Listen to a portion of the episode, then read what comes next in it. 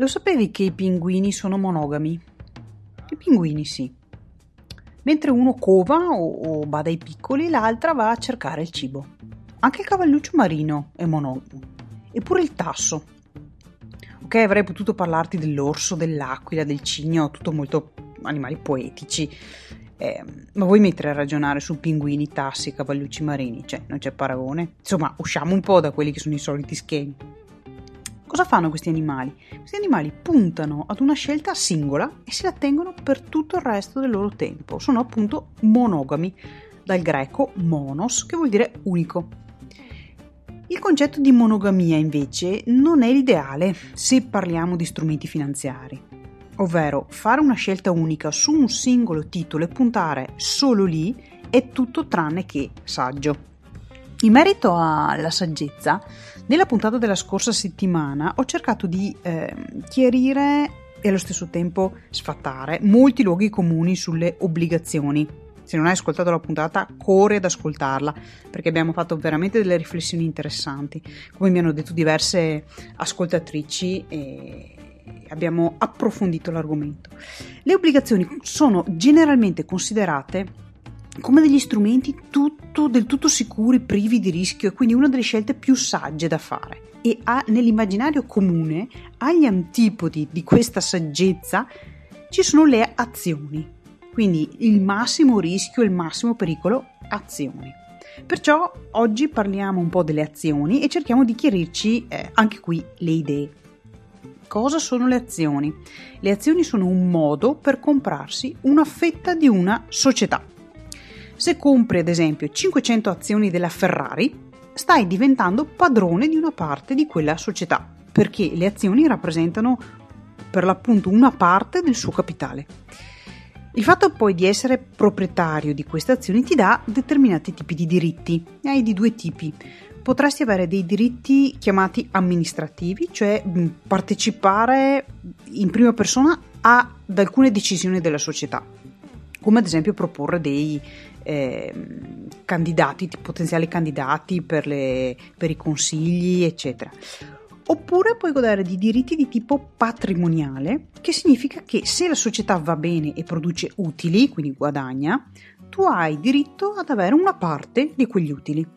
Inoltre, eh, se la società in questione è anche quotata in borsa, tu hai l'opportunità di guadagnare dal rialzo del prezzo delle azioni quotate in borsa.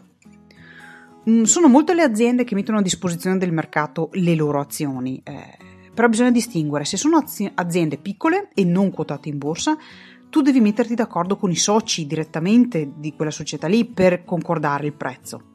Se invece la società è grande ed è quotata in borsa, tu puoi vedere come cambiano i prezzi ogni istante semplicemente consultando le transazioni che sono eh, aggiornate di momento in momento su diverse app online, eccetera.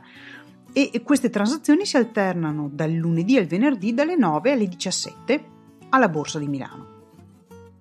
Quindi l'azione cos'è? È lo specchio del valore che viene dato a quell'azienda. Quindi più il mercato stima, apprezza la gestione, i prodotti o i servizi di quell'azienda e più il prezzo delle azioni salirà in borsa se tu le detieni ci guadagni di più. Quali sono i rischi che corri comprando le azioni di un'azienda? Allora, da una parte rischi di avere dei guadagni potenziali infiniti se la società va bene e se tu hai scelto eh, con cognizione di causa quell'azienda, cioè hai fatto un'attenta valutazione, non ho sentito al bar o dalla parrucchiera, ah, ho sentito dire che quell'azienda va bene. Bisogna fare delle verifiche sui bilanci, sullo storico, quindi fare un'analisi attenta. Dall'altra parte eh, non hai nessuna garanzia che il capitale che hai investito ti venga restituito, né hai una garanzia di ricevere un, un rendimento minimo. Se l'azienda va bene, tutti felici. Se l'azienda per caso fallisce, tu rischi concretamente di perdere tutto. Ecco perché torno al concetto della monogamia. Come fai a ridurre al minimo il rischio di perdere tutto? Beh, eviti la monogamia, cioè non punti su un solo titolo, ma scegli delle azioni che appartengono a paesi, a settori e a realtà molto diverse. Ovvero usi l'approccio più importante del mondo degli investimenti, che è una forte diversificazione. Hai presente il proverbio mai mettere tutte le uova nello stesso paniere? Eh, ecco, la saggezza popolare sempre valida. Metti le uova che hai distribuite in più panieri, così da ridurre fortemente il rischio di fare una vera e propria frittata. Però, dall'altra parte, diversificando così abbatti eh, al minimo il rischio, ma puoi anche godere dei grandi, grandi benefici, cioè dei rendimenti importanti che le azioni effettivamente possono portarti.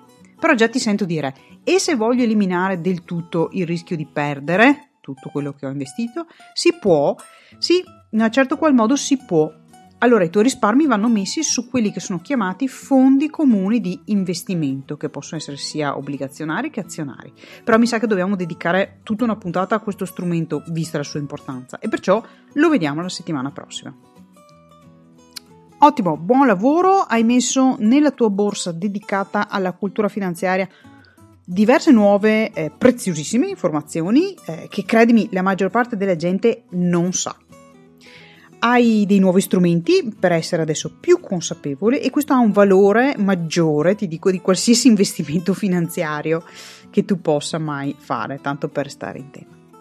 Alla prossima, ciao da Virginia Busato.